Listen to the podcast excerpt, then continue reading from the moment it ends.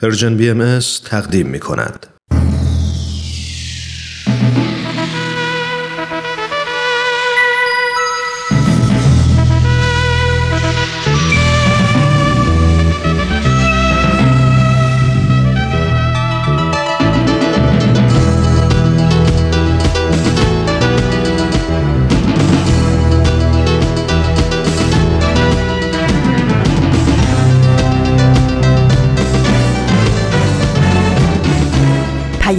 دوست. برنامه ای برای تفاهم و پیوند دلها.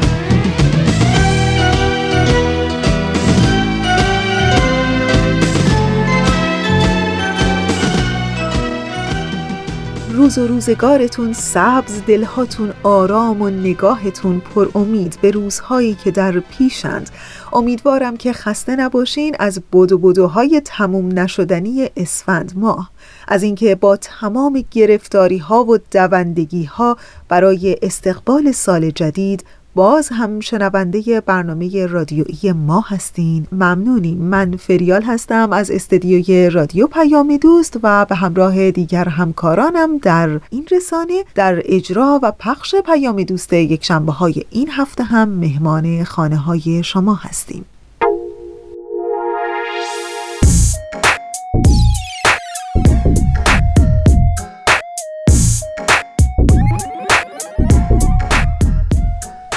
نیمه اسفند ماه امسال هم پشت سر گذاشتیم. امروز 18 اسفند ماه از سال 1398 خورشیدیه که مطابق میشه با هشتم ماه مارس 2020 میلادی.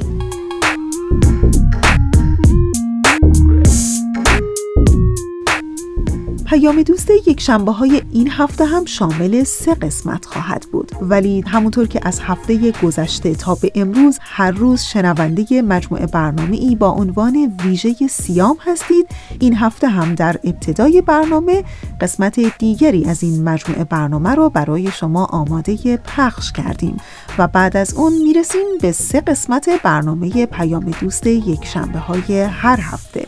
در قسمت اول مجموعه برنامه 100 پرسش 100 پاسخ رو خواهیم داشت و در ایستگاه دوم قسمت دیگری از مجموعه برنامه سر آشکار رو خواهید شنید و در انتهای برنامه امروز یعنی در ایستگاه سوم شنونده قسمت دیگری از مجموعه برنامه کاوشی در تعصب خواهید بود. امیدوارم که از شنیدن بخشای برنامه رادیویی امروزتون لذت ببرید و دوست داشته باشید.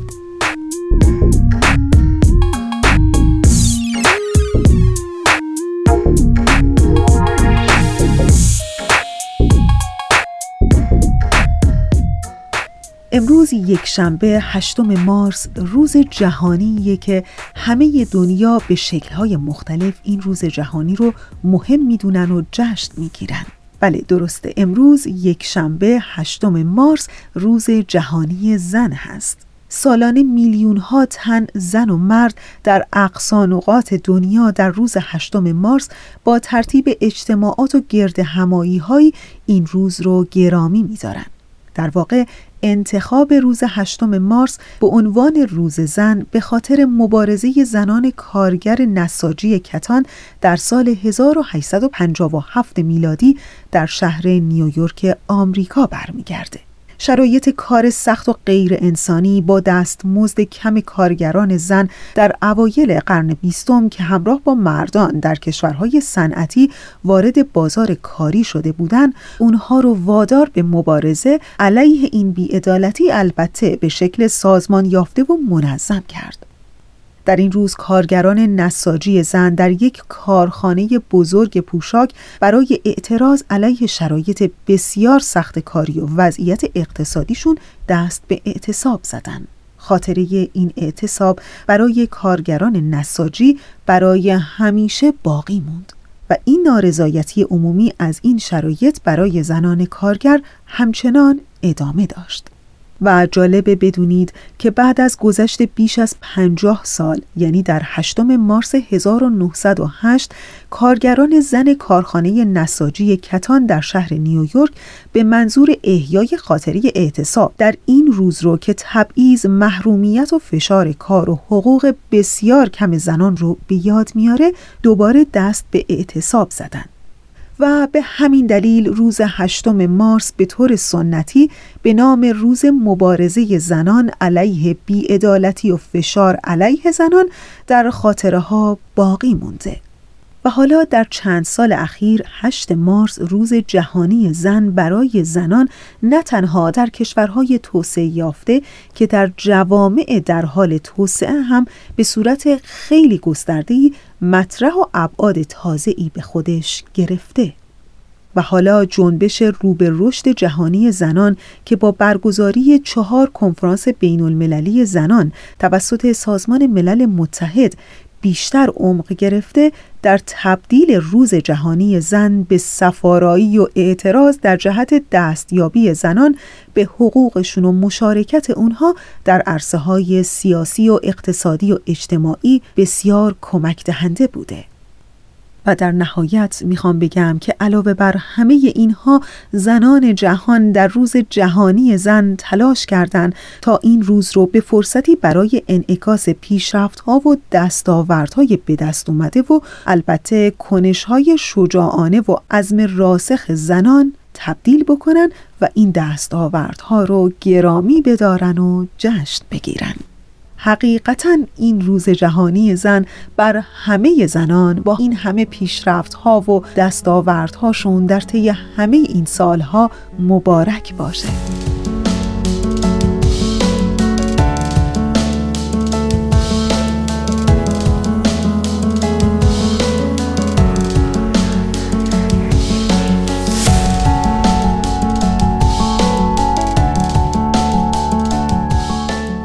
و اما مجموعه برنامه این با عنوان ویژه سیام که به مناسبت 19 روز ایام روزداری در آین باهایی یعنی ایام سیام پخش میشه که شما شنوندگان عزیزمون از هفته گذشته یعنی اول ماه مارس مطابق با 11 اسفند ماه شنونده این مجموعه برنامه بودید.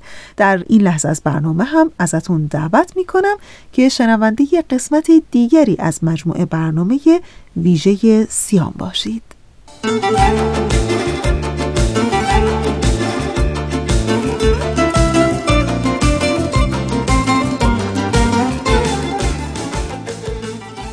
صفتی هست که بیشتر مواقع در این دنیای شلوغ و سرعت زده از یادمون میره. اونم صبره. همیشه عجله داریم برای انجام همه کارها. قافل از اینکه خیلی از فرایندها و جریانات زمان لازم خودشون رو احتیاج دارن. باید قبول کنیم که نمی‌تونیم وقایع این زندگی رو توی زودپز یا ماکروفر بذاریم تا در یه مدت کوتاه به نتایج دلخواه ما برسن. چاره ای نداریم جز این که برای خیلی از چیزا زمان صرف کنیم. باید صبر رو بیاموزیم. شاعر گفته گر صبر کنی ز قوره حلوا سازم. یعنی اگه اجازه بدی و عجله نکنی و صبر کنی همین قوره ترش و گسی که تحملش تو دهن سخته به حلوای شیرین و نرمی تبدیل میشه که از خوردنش کلی لذت می‌بری. خیلی از حوادث این عالم هم همینطورن. گس و ترش و شاید تلخن. اما وقتی صبر و شکیبایی پیشه کنی و بذاری جریان خودشون رو طی کنن به موقع خودش شیرینیشون هم میچشی.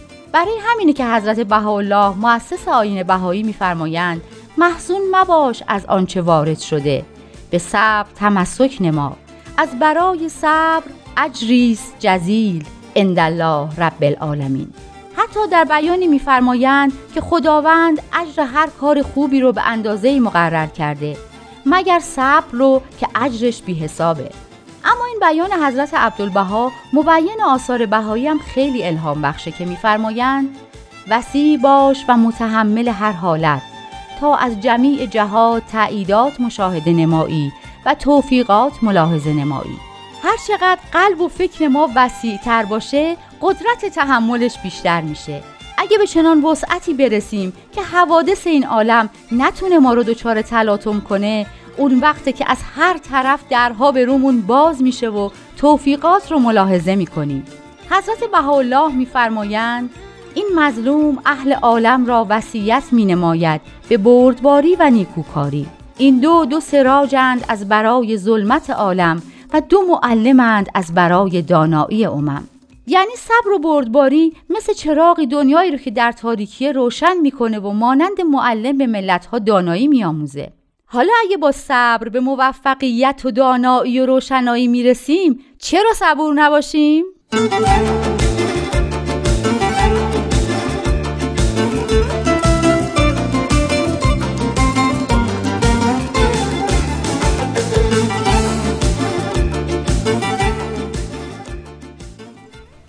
و اما ایستگاه دوم برنامه امروز ما. مجموعه برنامه 100 پرسش 100 پاسخ. ازتون دعوت می‌کنم به قسمت دیگری از این مجموعه برنامه گوش کنید. 100 پرسش 100 پاسخ.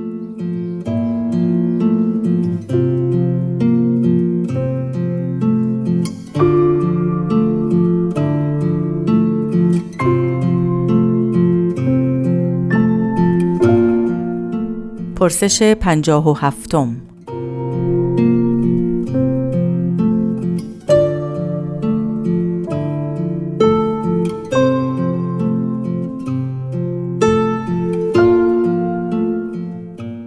می‌دانم شما بهاییان قصدی برای به قدرت رسیدن سیاسی ندارید پس برای چه فعالیت می کنید؟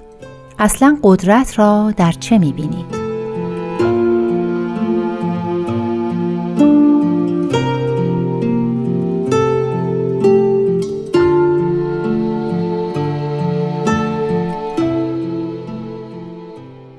سلام.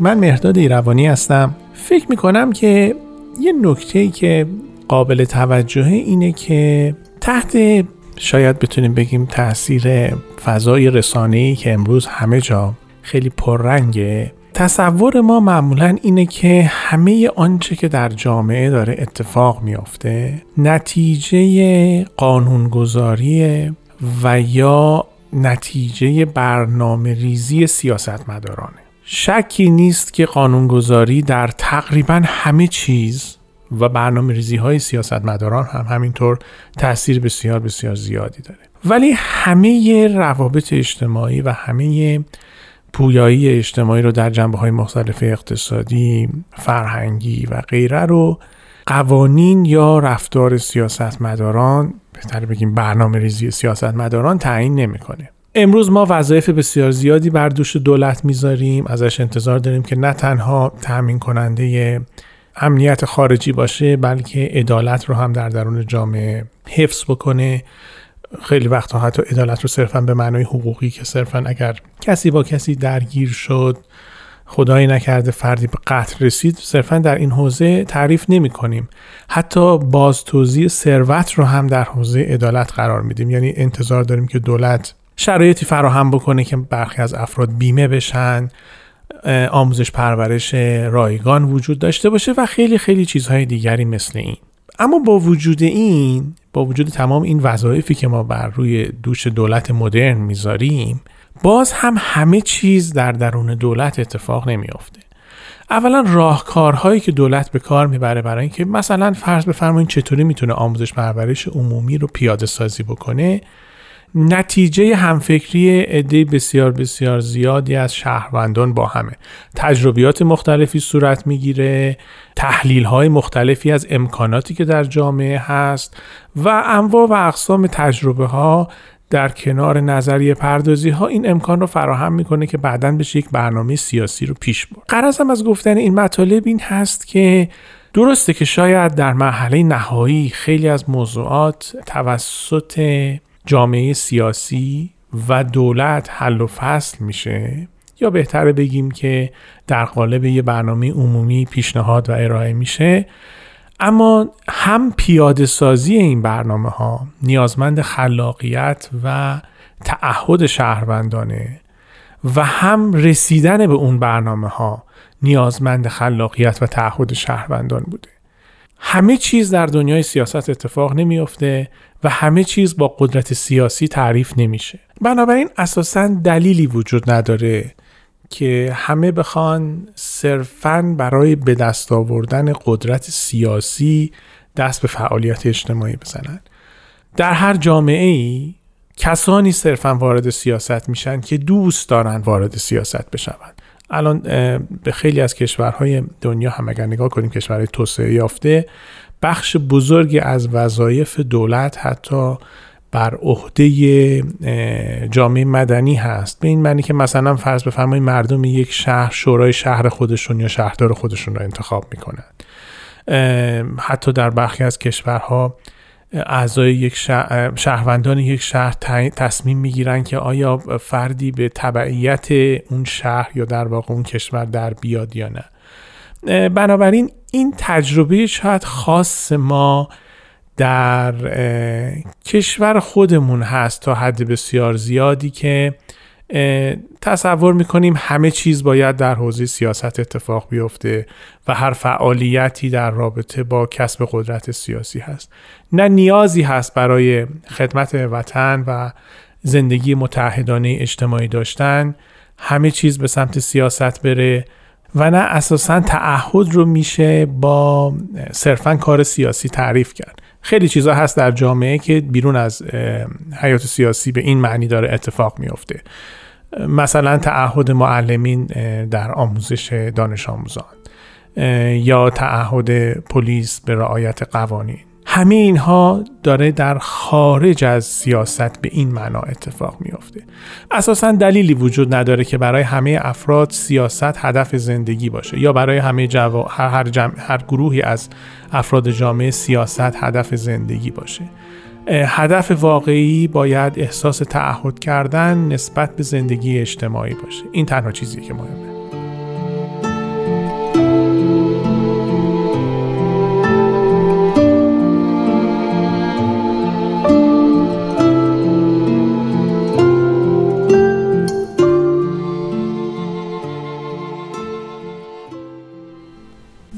مجموعه برنامه سر آشکار. این هفته قسمت دیگری از این مجموعه برنامه براتون آماده پخش شده که امیدوارم از شنیدن اون لذت ببرید.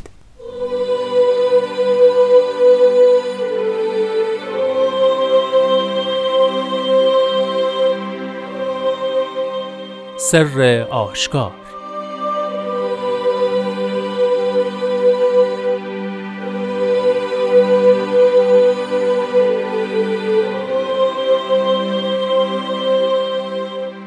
ای پسر تراب کور شو تا جمالم بینی و کر شو تا لحن و صوت ملی هم را شنوی و جاهل شو تا از علمم نصیب بری و فقیر شو تا از بحر غنای لایزالم قسمت بی زوال برداری.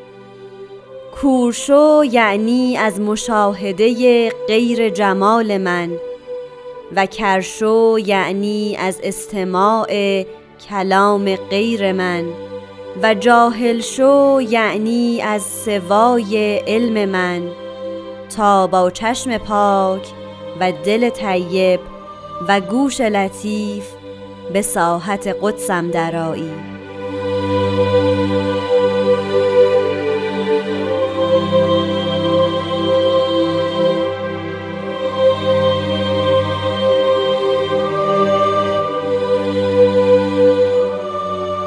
اینجا رادیو پیام دوسته این قسمت دیگری از مجموعه سر آشکار. من هومن عبدی هستم و خدمت همه شما درود میفرستم.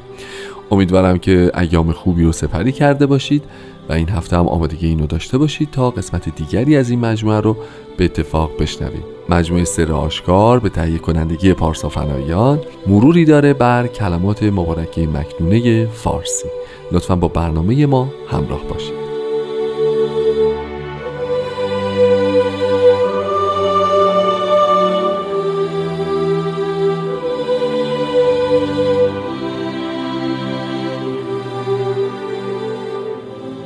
جناب خورسندی عزیز درود بر شما. خوشحالم که این افتخار رو دارم که این هفته هم خدمتون باشم. مایه کمال افتخار منه که در خدمت شما باشم و کلمات مکنون رو زیارت بکنم. خیلی متشکرم از لطفتون. همونطوری که در ابتدای برنامه پخش شد ما امروز قرار هست که در مورد یازدهمین فراز از مجموعه کلمات مبارکه فارسی به اتفاق صحبت بکنیم. تلیه این فراز با ای پسر تراب آغاز میشه. یعنی ای پسر خاک. جلسه گذشته فکر می‌کنم صحبت کردیم راجع به این قضیه که چقدر جالبه که هر فرازی بعد خاصی از زندگی ما انسان ها رو مد نظر قرار میده و بهش اشاره می‌کنه. می‌تونیم حالا این دفعه اینجور بهش نگاه بکنیم که با توجه به اینکه خود این بند از کلمات مکنونه داره دو سوی مختلف زندگی ما انسان ها رو بهش نگاه می‌کنه و مقایسه می‌کنه و یادآوری می‌کنه که اگر یک سوی رو رها بکنی می‌تونی به اون سوی بهتر رهنمون بشی متوجه بشی و درکش بکنی و باهاش زندگی بکنی. از این زاویه حالا ما می‌تونیم آیا ای پسر خاک رو ای پسر تراب رو نگاه دیگه بهش داشته باشیم و ترجمه دیگری ازش ارائه بدیم؟ گذشتگان ما خب عناصر جهان رو چهار تا می‌دونستن بله. آب و باد و آتش و خاک. خاک سنگین ترین و سقیل ترین به قول خودشون کسیف ترین بله. عنصر بود. کسی معنای فشرده. بله. چون خودش جلوه نداره. بله جلوه نداره. و همین ولی در این حال دقت بفهمید که خاک تمام معادن درش هست و تمام قوه رشد بله. از اونه و هر آنچه که در جهان حاصل می شود ظاهرا بعد ریشه در خاک, خاک داشته باشد. هسته بالا می‌فهمند که به خاک الگوتون باشه که همه ثروت و عزت رو به افراد میده ولی خود زیر پای بقیه است بله. مثالی از خضوع. در این حال خاک رو به مثالی از بیارزشی هم بعضی از اوقات بله، مثال زدن. انسان هم دقیقا همینه یعنی می‌تونه خاک باشه به معنای بیارزش می‌تونه خاک باشه به معنای استعداد وجود همه اینها و به همین جهت هم وقتی شما به ای پسر خاک خطاب میشید با توجه به اینکه اصولا خلقت انسانی از خاک بله. یعنی از اون استعدادها و محیطی که بوده ولی جلوهی نداشته پیامبر الهیه یه خلقت جدیدی می‌کنه. یعنی مثلا فکر بکنید از جامعه ایران که درش این مردمان بودند و از لحاظ هر کسی که اون موقع به ایران می اومد حسرت و افسوس می‌خورد که این نفوسی که قبلا بنیانگذار تمدن بودن حال به چه ذلت و حقارتی دارن زندگی می‌کنن. یعنی واقعا بله. مثل خاکند بله. خداوند آفتابی از کهکشانی از ستارگان از نجوم حروف حی و سایر مؤمنین اولیه رو خلق کرده. پس واقعا از خاک خلق پیش میاد ولی به حال استعدادی در اون خاک وجود, وجود داشته. اگه ایزه فرمایید یادتون میارم که ما راجع پارادوکس در کلمات صحبت کردیم. بله, بله. یعنی مرز کردم که مثلا در انجیل داریم که بدهید تا مالک شوید. و حالا که در عرض وقتی می‌دهیم دیگر مالک نیستیم. اینجا می‌فهمند کور شو تا جمالم بینی. وقتی کور میشیم دیگه چیزی نمی‌بینیم. ولی تازه کور شو تا ببینی. کر شو تا بشنوی نادان بشه تا بفهمی بفهمی و فقیر شو تا ثروتمند باشیم هر چهار وجهش چند تاش که حواس اصلی انسان یعنی می‌دونید بینایی سلطان حواس هست بله. و پس از اون هم شنواییه بله. یعنی این دو حس اصلی انسانیه و بعدش علم و ثروت هم دو مایه اصلی افتخار و غرور انسانیه یعنی حضرت بهاءالله به طور خلاصه چهار وجهی از اساسی ترین چیزهایی که انسان دارد یعنی آنچه که می‌بیند بله. آنچه که میشنود یعنی آرای دیگران درسته آنچه که یاد می‌گیرد یعنی علوم بله. و آنچه که کسب می‌کند یعنی ثروتش رو یعنی مجموعه چهار وجه هویتی که انسان از خودش فراهم می‌کند و به خودش فراهم می‌کنه رو می‌فهمند که از خودت دور کن, دور کن. نه به ثروتت مغرور باش نه به علمت مغرور باش نه به فکر آراء دیگران باش و به شنیدهات توجهی بکن و بالاخره چی؟ نه حتی به حواس ظاهرت چکار بکن؟ توجه اکتفا بکن. اکتفا بکن شاید به جور دیگه شما به عنوان منقولات و امثال این قبلا شنیده باشید ولی به هر صورت این پارادوکس برای یک نتیجه است نتیجه اینجاست که اگر اینطور بشوی نوع دیگری از بینایی، شنوایی و ثروت و دانایی رو به تو عطا می‌تونی. صاحبش بشی. صاحب بشی. ولی خب لحاظ ادبی خیلی تذکر دهنده است انگار خیلی تیزه. یعنی شما با یک جمله ادبی با یک عبارت ادبی مواجهید که با نهایت هر چیزی به افراد خطاب کرد. دقیقا و خیلی تیز شروع میشه. کوش شو می‌دونین؟ یعنی خیلی. خب می‌خواین که یه استراحت کوتاه داشته باشیم بعد ادامه بدیم این بحث رو؟ ممنونم.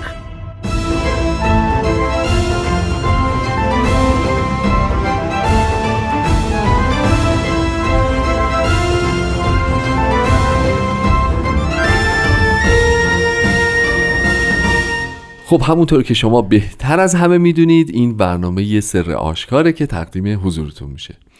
جناب خورسندی در خدمت شماییم. راجع به این صحبت کنیم که قطعه ادبیه که خب طبیعتا تذکرش خیلی تیزه. در یکی از آثاری که تقریبا مقارن همین کلمات مکنونه است کمی قبل از اون بله. یعنی حفادی حضرت بحالا به سراغ یکی از معروفترین قصه های قرآن یعنی قصه یوسف میرند. بله. و اگر یادتون باشه پدر یوسف نابینا شد. و نابینا که بود در نابینایی بوی پیراهن یوسف را شنید بله. و به اون رسید. حضرت بهاءالله میفرمایند که تا چون یعقوب از چشم ظاهری نگذری چشم باطن نگشایی. من می‌خوام از بکنم که ایشون حتی اون قصه رو هم به این ترتیب بیان میفرمایند. یعنی یه چشم ظاهری داریم و یه چشم باطنی. و مجموعه مطلب اینجاست که پس از آنچه که داشتی بگذر تا چیزهای دیگری رو به تو خداوند بدهد یعنی در ازاش مغرور نباش مثل یک ظرف خالی بشو تا حقیقت در تو نفوذ بکنه و جلوه بکنه چون اگر پر از دادا چیزهای خودت باشی خب جایی برای عکس چیز دیگری. دقیقاً. نداری اما شاید تکه دوم و جالبش اینجا باشه که نتیجه این گذشتن از همه آنچه که ظاهرا باید به اون افتخار بکنیم چه خواهد بود؟ آها اون به دست آوردن چشم پاکه؟ بله چشم پاک و دل دل طیبی که تازه خودش هم شاید می‌تونیم اینجوری بگیم که خودش نتیجه نیست. یعنی اون که برسیم به اون ساحت قدسه اینا باز خودشون ابزاری میشن؟ به این معنا که تو اگر از افتخار و غرور خودت بگذری بگذری. از آنچه که فکر می‌کنی برات هویت به غلط بله بله. بگذری آن وقت یه چشم پاک پیدا می‌کنی یه دل لطیف پیدا می‌کنی و حالا این اصلا شرط اول راهه. یعنی در کلمات مبارکه مکنونه هست در قسمت عربیش هسته با حالا می‌فهمن که اولین قدم اینه که قلبی پاک پیدا بکنی. اصولا اون قلب پاک هست که مستعد ترقی میشه. فرمایش مبارکش هم این هست که به این ترتیب یا به فرمایش یقان از قبار تیره علوم اکتسابی فارغ بشی بله. تا وارد مدینه وارد شهر دوست بشوی. وارد حالا مدینه که می‌فهمم منظور کتب الهی است. یعنی از غرور خودت پاک بشوی تا ورود به فهم حقایق کتب الهی پیدا بکنی. اینجا می‌فهمن که به ساحت قدس قدسم درآیی. درایی باز یه ساحتی هست یک حیاتی هست. بله بله. ورای حیات ظاهری بله. که پاکه. یعنی از تمام این امور اکتسابی مبراست. پاکه و در این حال به خودشون نسبت میدند یعنی یادتون هست که کلمات مبارک مکنونه هنوز قبل از اظهار امر علنیه. ولی در این حال در بین پرده های مختلف حقیقت وجود خودشون رو بروز. که همه مقصد اصلی از حیات و حرکت و سعی و طلب مردم هست رو بیان میفرد. قرار هست افراد از قبار تیره علوم اکتسابی پاک بشند که به ساحت قدس حضرت بهاءالله. درآیند. این که میفرمایید که از علوم اکتسابی پاک و مبرا بشیم طبیعتا مفهوم این نیست که علوم علوم و دانش و پیشرفت و ترقیات رو کنار بگذاریم یا بی سواد بمونیم یا اصلا کنار نه؟ ببینید ابدا نه. ما بحثمون اصولا روش های شناسایی پیامبره. دقیقا همینه. یعنی اون نباید مانعی بشه برای علما این... و فقهای هر دینی یه مجموعی از روش های شناسایی تعریف کردند. عمرش رو به اون مشغول شدند بله. و اون رو ملاک شناسایی پیامبر قرار دادن. مثلا چه می‌دونم؟ صرف و نحو. مثلا احادیث. درست یعنی ابدا منظور علوم ظاهره خود نیست علم نیست. یعنی میگه نه که اصلا خود علم نیست. نداره. و درس اون ابزاری که شما تعریف می‌کنید برای پیامبر شناسی بله بله. اونها رو که از امثال خودتون یاد گرفته اید. وسیله شناسایی پیامبر قرار ندید نیست این گوشی که قرار پاک شه از این نوع شنیده هاست اون چشمی که پاک بشه از این نوع دیدن این جور کتابه. و البته اصلا علوم علوم عادی که. ینفع به ناسه احسن که اصلا بعدها می‌فهمن بعد اصلا افراد یاد بگیرن تو همین کلام مکنونه ابدا مقصود این نیست. نیست, درست. شاید بیشتر بگیم سمرش یعنی اگر قرار هست تو وسایل شناسایی رو وسیله انکار قرار بدی آها. بهتر اصلا نداشته باشی آفرین. این اصل مطلب حضرت عبدالبها میفرمایند که اگر دین که وسیله اتحاد سبب اختلاف بشه بیدینی, بیدینی بهتر. بهتره. تو اگر به غرور آنچه که کسب کرده قرار مظهر الهیه رو انکار کنی بهتره که نداشته نداشته باشی. باشی. این نکته بسیار مهمی بود. خیلی ممنون. افسوس که وقت برنامه خیلی باقی نمونده و ما ناچاریم که بحث رو همینجا خاتمه بدیم. و مشترکن از دوستان خوبمون دعوت بکنیم که هم این جلسه به جای دیگری از این فراز از کلمات مکنون گوش بدن و هم جلسات و جلسات بعد انشالله همراه برنامه ما باشن. متشکرم و خدا نگهدار.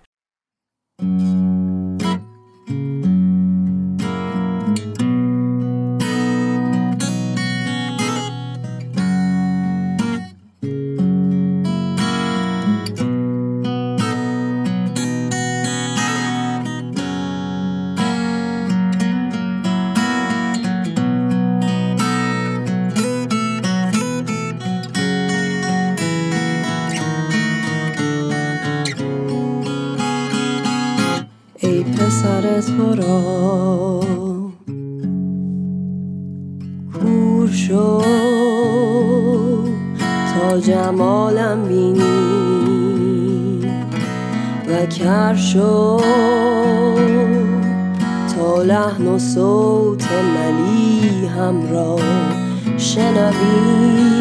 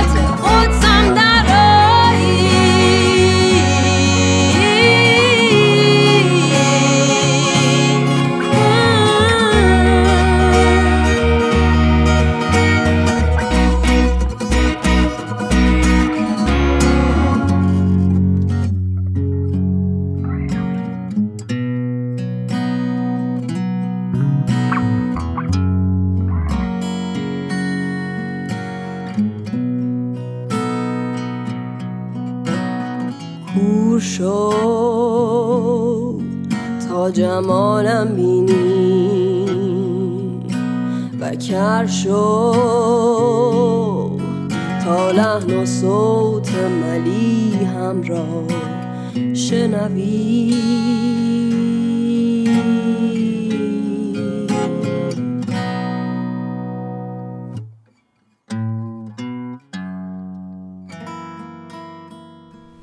و اما مجموعه برنامه کاوشی در تعصب. در این لحظه از برنامه ازتون دعوت می‌کنم به قسمت دیگری از این مجموعه برنامه گوش کنید.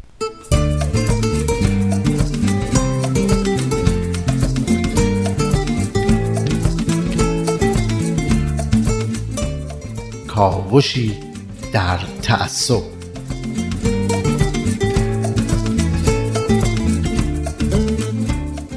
شنوندگان عزیز رادیو پیام دوست من تهمینه در قیاب همکار عزیزم ندا به اتفاق بهزاد این برنامه رو برای شما اجرا می کنیم.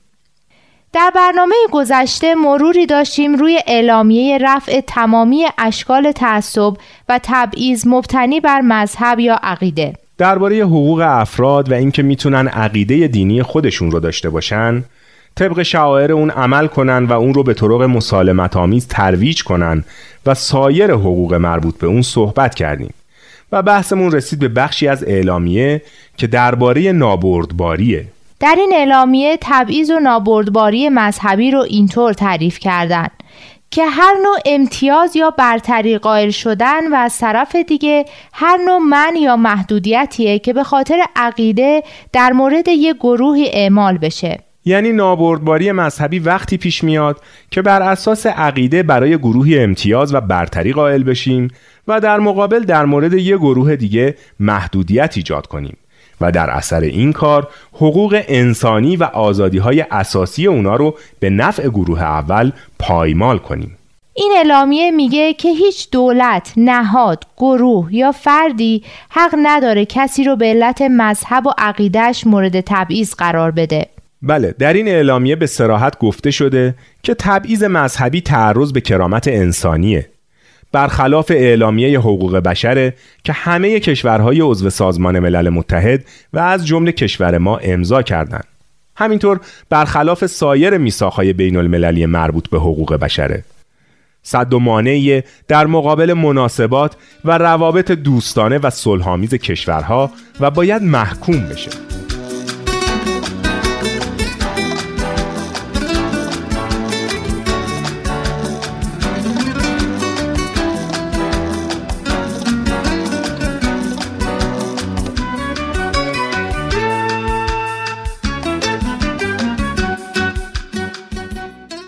کشورهایی که این اعلامیه رو امضا کردند طبق ماده چهار این بیانیه متحد شدند که برای جلوگیری و رفع هر نوع تبعیض مذهبی و برای اینکه همه افراد صرف نظر از مذهب و یا عقیده‌ای که دارن بتونن از حقوق انسانی و آزادی های اساسیشون در همه زمینه های زندگی مدنی، اقتصادی، سیاسی، اجتماعی و فرهنگی بهرهمند بشن تدابیر موثری رو در نظر بگیرن و اجرا کنن.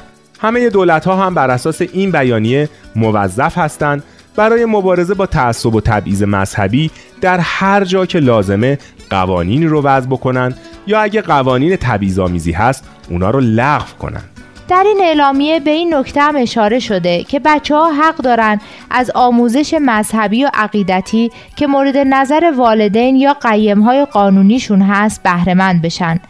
و کسی حق نداره اونا رو وادار به فراگیری دینی کنه که مخالف خواست والدین یا قیم های اونهاست. این بیانیه اعلام می‌کنه که بچه ها باید در برابر هر نوع تبعیض مذهبی محافظت بشن و در فضای تفاهم، بردباری، دوستی بین ملت ها، صلح و بردباری جهانی، احترام به مذهب و عقیده دیگران و با آگاهی کامل از اینکه نیرو و استعدادشون رو باید در خدمت به هم نوعانشون به کار بگیرن تربیت بشن. این یعنی آینده رو بر اساس صلح و تفاهم و محبت ساختن. یادمون باشه بهزاد خان که در این مورد بعدا بیشتر صحبت کنیم. بر اساس ماده هفت این اعلامیه هم همه کشورها متعهد هستند که این حقوق و آزادی ها رو در قوانین داخلی خودشون در نظر بگیرن و تضمین کنن. هرچقدر این بیانیه ها و پیمان نامه ها امید بخش و به ما امید میده که کم کم در مورد کنار گذاشتن تعصب و تبعیض قدم های مهمی برداشته میشه و داریم به یه اتفاق نظر جهانی می‌رسیم در عوض اتفاقاتی که در خاور میانه داره میفته ناامید کننده است.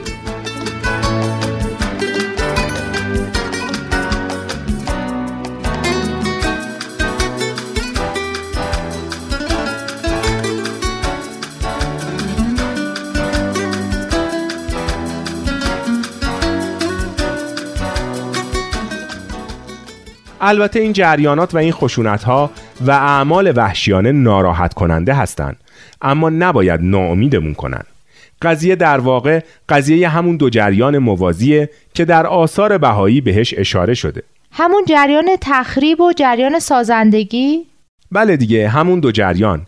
یک جریان جریان سازندگی تمدن جدید بر اساس صلح و محبت و یه جریان جریان تخریب و فروپاشی نظاماتی که فرسوده شدن و نمی‌تونن پاسخگوی نیازهای بشر باشن.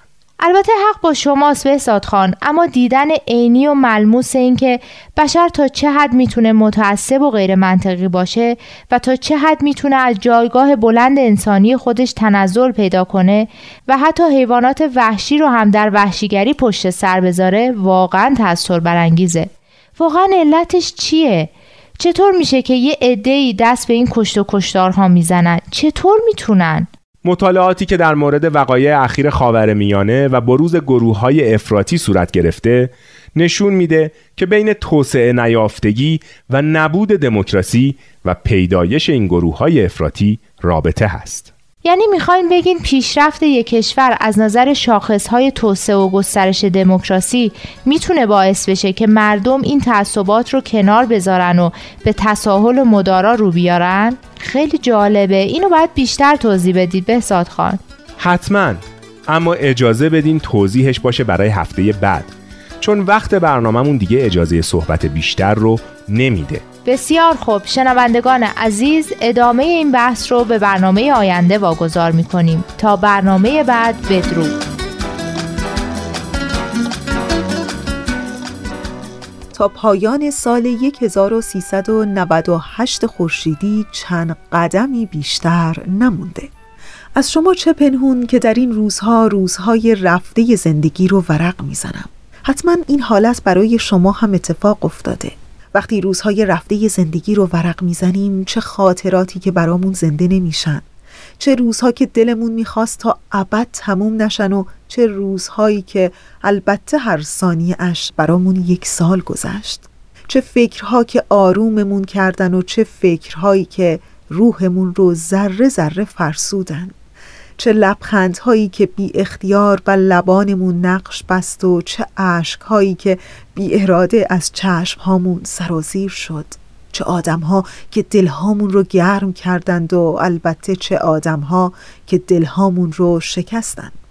چه چیزهایی که فکرش رو نمی کردیم شد و چه آدمهایی که شناختیم و چه آدمهایی که فهمیدیم انگار هرگز و هیچگاه نمیشناختیمشون و حالا انگار سهم ما در این روزهای آخر سال شده همین یادش به خیرها. و حقیقتا امیدوارم برای همه شما دوستای عزیز ما ارمغان روزهایی که گذشت آرامشی باشه درونی عمیق و ماندگار و به خصوص برای مردم عزیزمون ایران سالی باشه به دور از اون همه درد و تنش و ناراحتی در سال جدید. خب بله دیگه از اتاق فرمان هم ملامت میدن که چند ثانیه بیشتر وقت ندارم. همینجا مثل همیشه تشکر می‌کنم از همکار عزیزم بهنام برای تنظیم این برنامه. دلهاتون شاد سفرهاتون پربرکت و عاقبتتون بخیر.